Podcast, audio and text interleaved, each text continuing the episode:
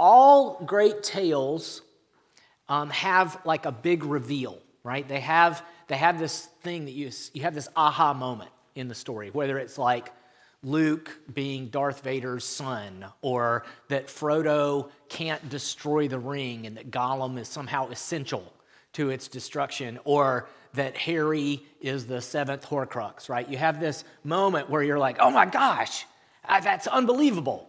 Um, but what is it, right? What is it about that experience? What is it about us experiences this aha moment, this big reveal that resonates so deeply with the human heart? Why does that work, right? Why do all great tales work that way? And the answer that God's word gives us is that we're born into a mystery.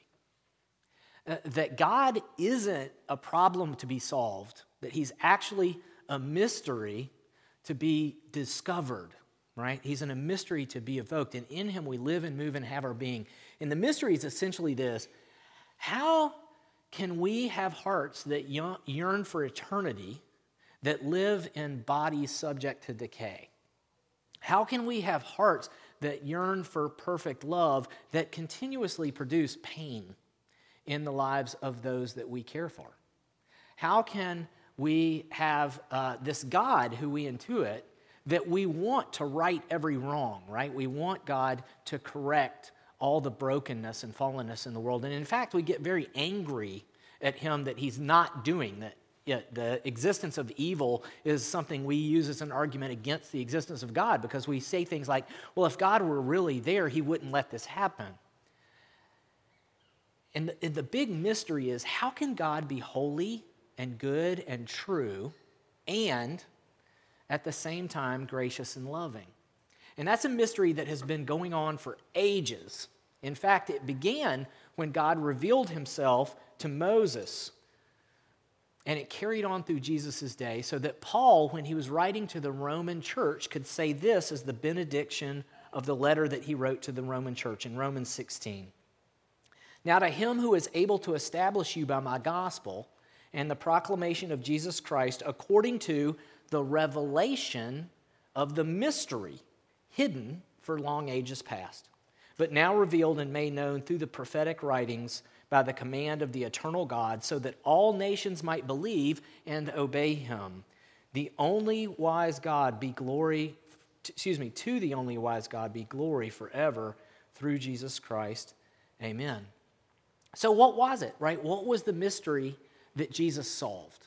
What, what, what was it about God that uh, Jesus made clear that had been unclear up until then? And the answer that the Bible gives is that when God first introduced himself to Moses, when Moses asked God to reveal his glory to him, it created this kind of conundrum for humans.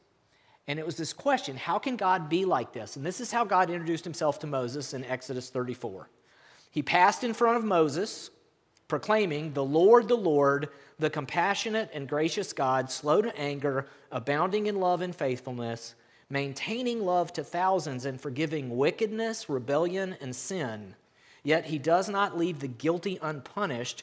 He punishes the children and their children for the sin of the fathers to the third and fourth generation.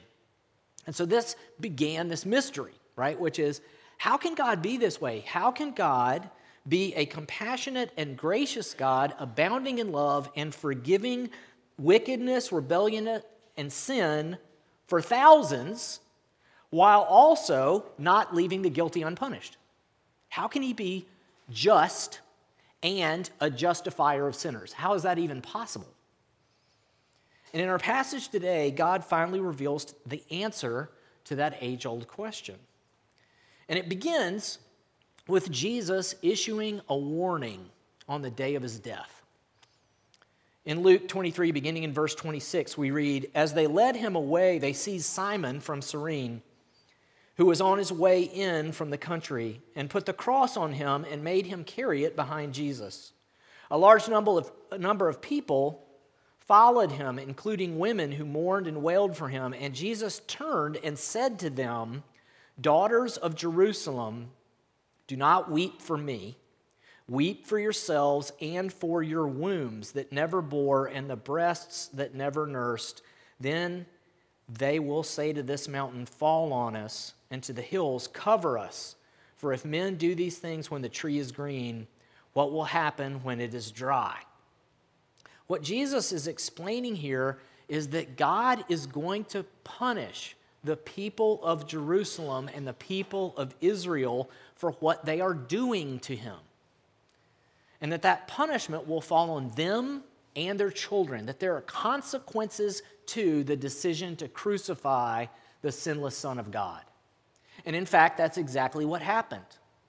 Uh, 37 years to the date from which Jesus issued this warning, during Passover in 70 AD, the Roman army came and surrounded Jerusalem trapping 1.1 million people inside the walls and starving them to death. And then went in, destroyed the walls around Jerusalem, and tore down the temple, and it has never been rebuilt. Only its foundation remains to this day. So that's exactly what occurred. And here's the thing that's disturbing about that God's commitment to punishing sins doesn't merely apply to those who crucified Christ. God is going to judge every sin.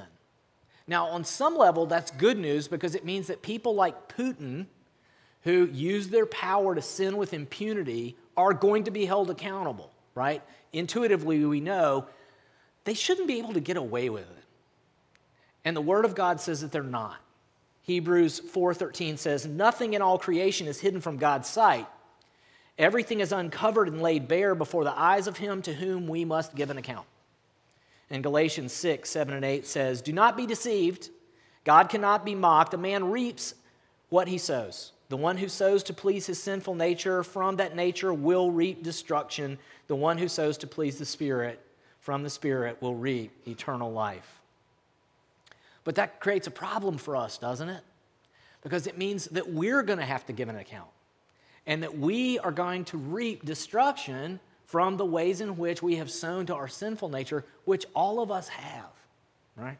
Some of us, like me, sin more than you, maybe, right? When people hurt me, I'm like, oh, you hurt me, I'm going to hurt you back, plus about 5% interest on that pain so that you don't do that again, right? That's kind of what I, I like to charge a little pain interest when you sting me. I want to sting you back, right?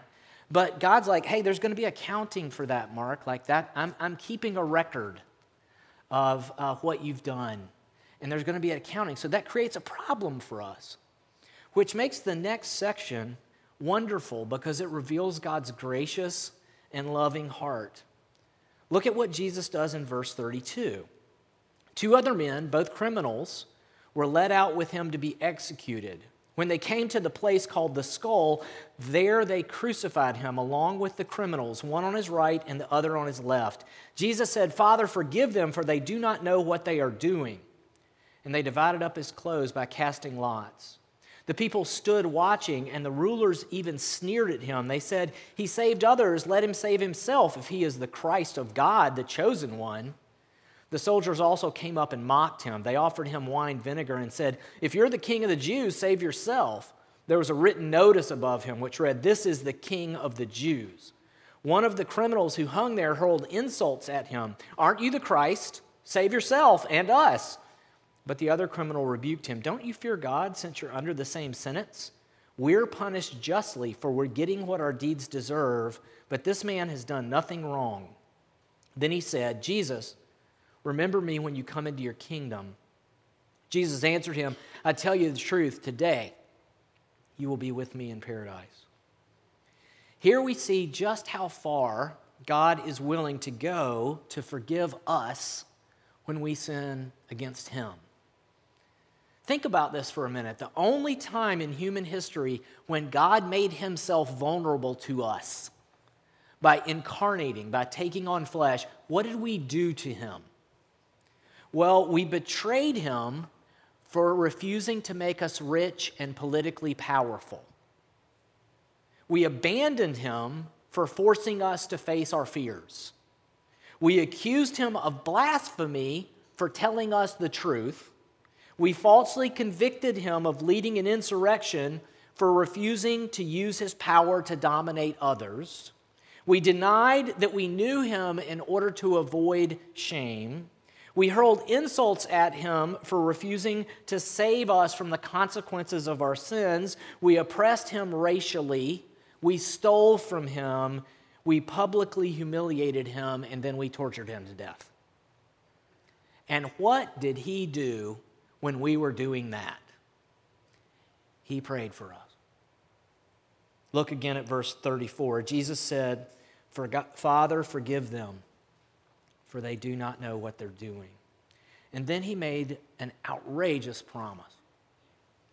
Jesus answered the criminal, I tell you the truth, today you will be with me in paradise. But how can Jesus do that? Right? How can God be both the one who punishes every single sin that will ever be committed and forgive this man of all of his sins? The answer to that mystery occurs in verse 40 and 41. The other criminal rebuked him.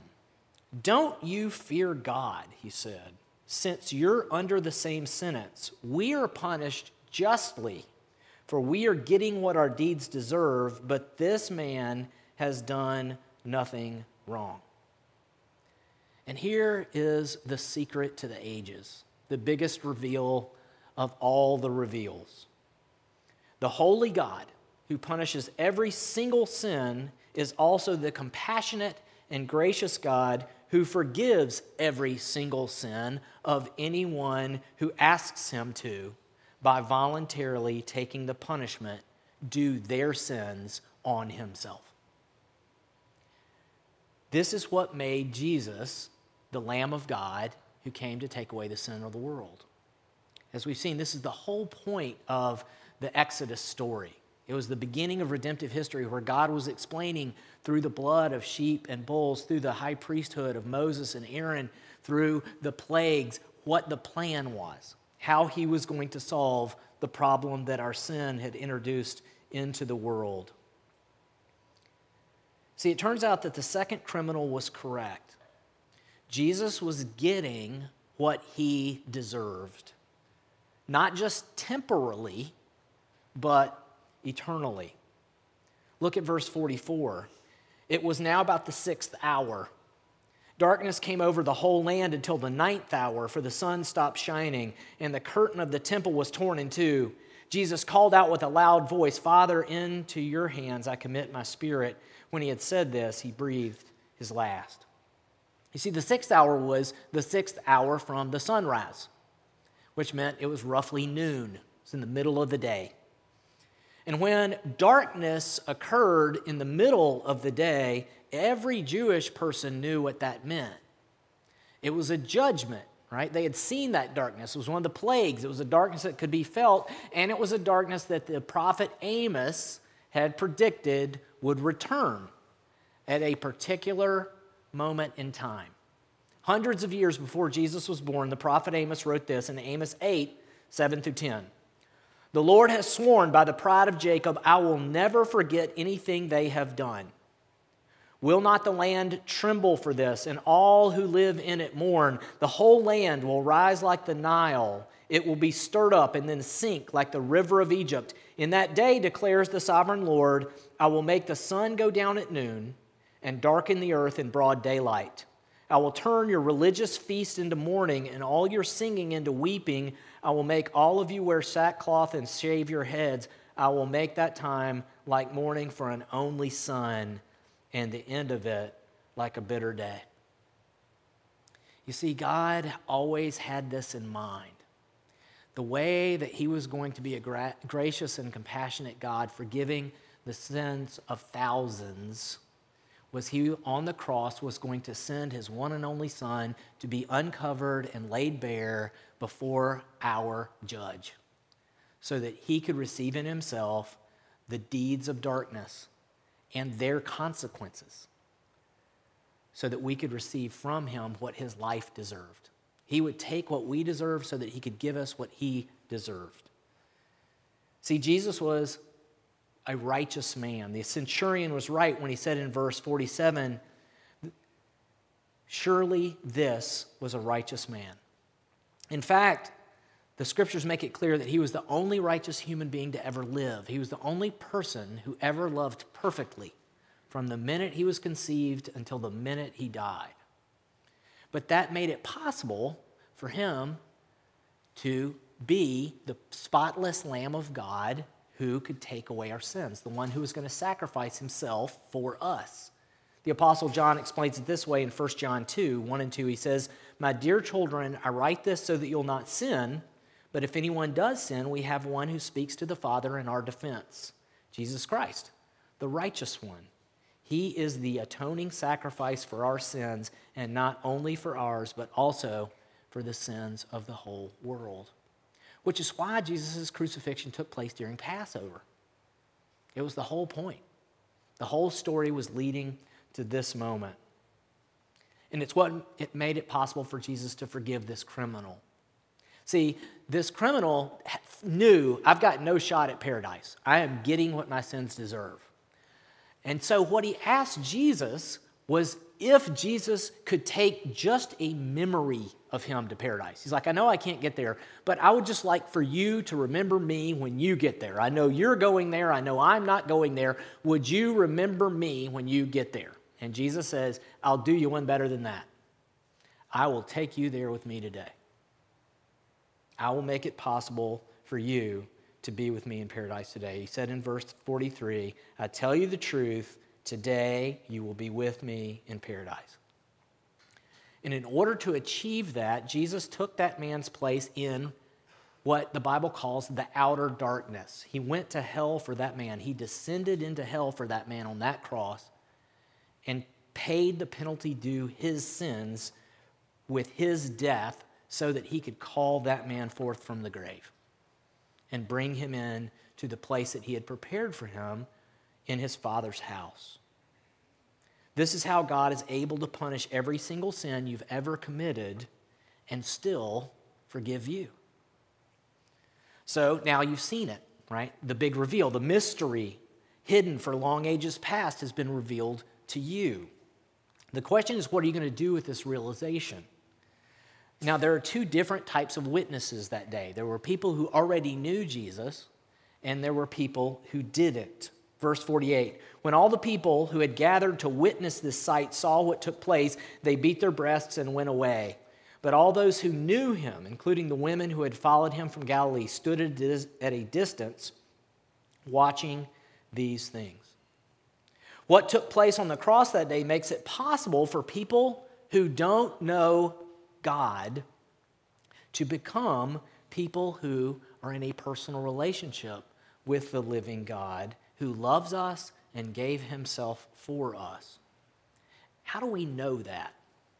Well, we know it because of the first verse of this passage, verse 26. As they led him away, they seized Simon from Cyrene, who was on his way in from the country, and put the cross on him and made him carry it behind Jesus.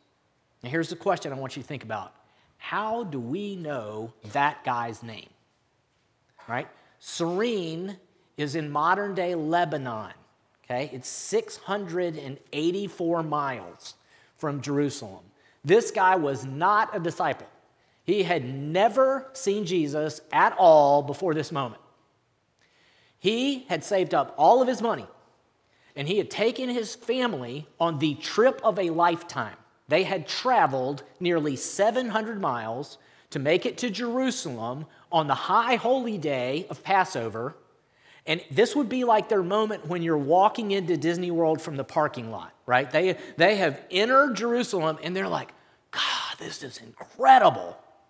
This is amazing. Look at the temple. Look at all these people. This is so exciting when suddenly Simon is racially profiled by Roman MPs who grab him and make him carry the bloody cross of a criminal who is bleeding after being whipped and scourged and wearing a crown of thorns on his head, which would make Simon ceremonially unclean. He would no longer, because he came into contact with blood, be able to enter the temple.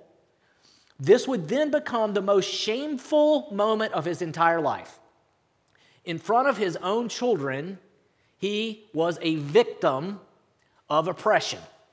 And he was publicly humiliated to participate in the Roman shameful crucifixion of a man he knew nothing about. So, again, I ask you, how do we know his name? And not only his name, we know the names of his sons.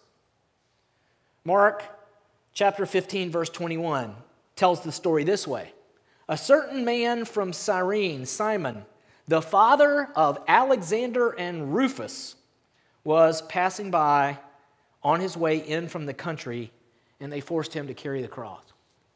Now, think about this for a second. The Gospel of Mark is the first of all the Gospels written. It's published roughly in the mid 60s AD, before Jerusalem fell, but when Nero was in office and he had started killing Christians. And this is going to end. This is the last chapter. This is almost the last sentence. It's near the, it's near the very end of the book of Mark.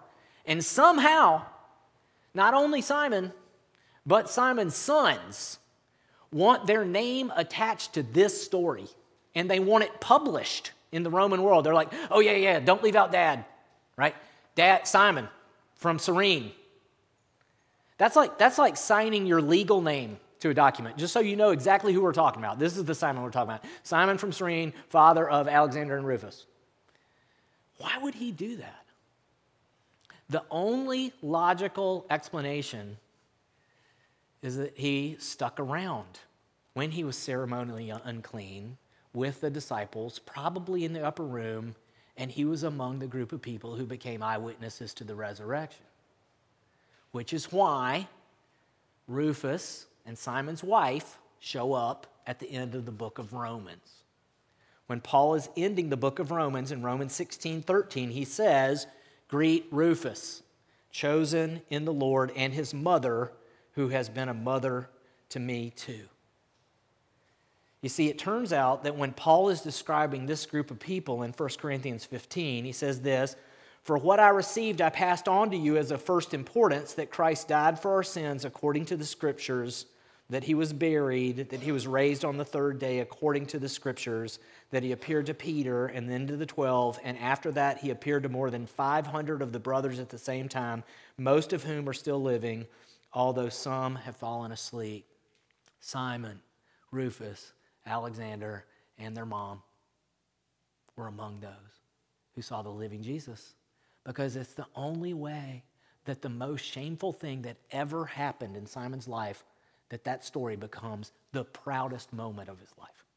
If Jesus had stayed in the grave, Simon's name never would have been attached to this. He would have made sure that that story never saw the light of day. It would have been the most humiliating event in his life, and instead, it's the greatest event in his life. Because it was the moment when he got to give his living Lord a break from carrying a cross that he was going to get on to die in Simon's place to cleanse Simon and his children from all their sins and give them a hope and a future in paradise with Him. So, maybe you're like Simon today. Maybe you've ended up here randomly, finding yourself seeing what happened to Jesus on the cross for the very first time. Maybe, like the centurion, for the first time in your life, you realize that Jesus of Nazareth was the righteous one come to earth for the sins of the world. Well, this is no accident like Paul explained to Simon's son Rufus, this is happening to you because you are chosen in the Lord. He's giving you eyes to see, and it's a gift. An opportunity to escape the sins that so easily entangle us, to remove the judgment hanging over us for the things that we've done and the things that we have left undone, and to remove the barrier separating us from God so that we can be reconciled to Him and filled with His Spirit.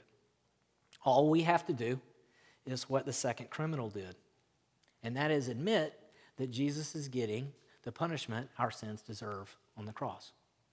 That He, in fact, is substituting Himself for us, and that He is our only hope. For Simon and his sons, this meant that what could have been the most shameful day of their lives became their most glorious day, a day that they were willing to die for in order to have their names attached to this as their public testimony. A day Simon's family would never forget. The day that Simon saw how God could forgive his sins and deliver his children from their consequences. And that day can be today for you. The day when God has revealed himself to you as he did to Moses as a compassionate and gracious God, slow to anger and abounding in love and faithfulness, maintaining love to thousands and forgiving wickedness, rebellion, and sin. And this is how he does it. One of the criminals who hung there hurled insults at him Aren't you the Christ? Save yourself and us. But the, off- the other criminal rebuked him Don't you fear God, since you're under the same sentence? We're punished justly for we're getting what our deeds deserve, but this man has done nothing wrong. Then he said, Jesus, remember me when you come into your kingdom. And Jesus answered him, I tell you the truth, today you will be with me in paradise. Let's pray. Lord Jesus, thank you that you came to seek and to save the lost, that you left the 99 to look for the one, and that by the power of your blood and your resurrection, you have shattered the barrier separating us from God. We pray now that by your grace, you would grant us the humility necessary to confess that you on the cross are getting what our sins deserve, that we might, by the power of the resurrection, get what your life deserves. And we ask this in your name. Amen.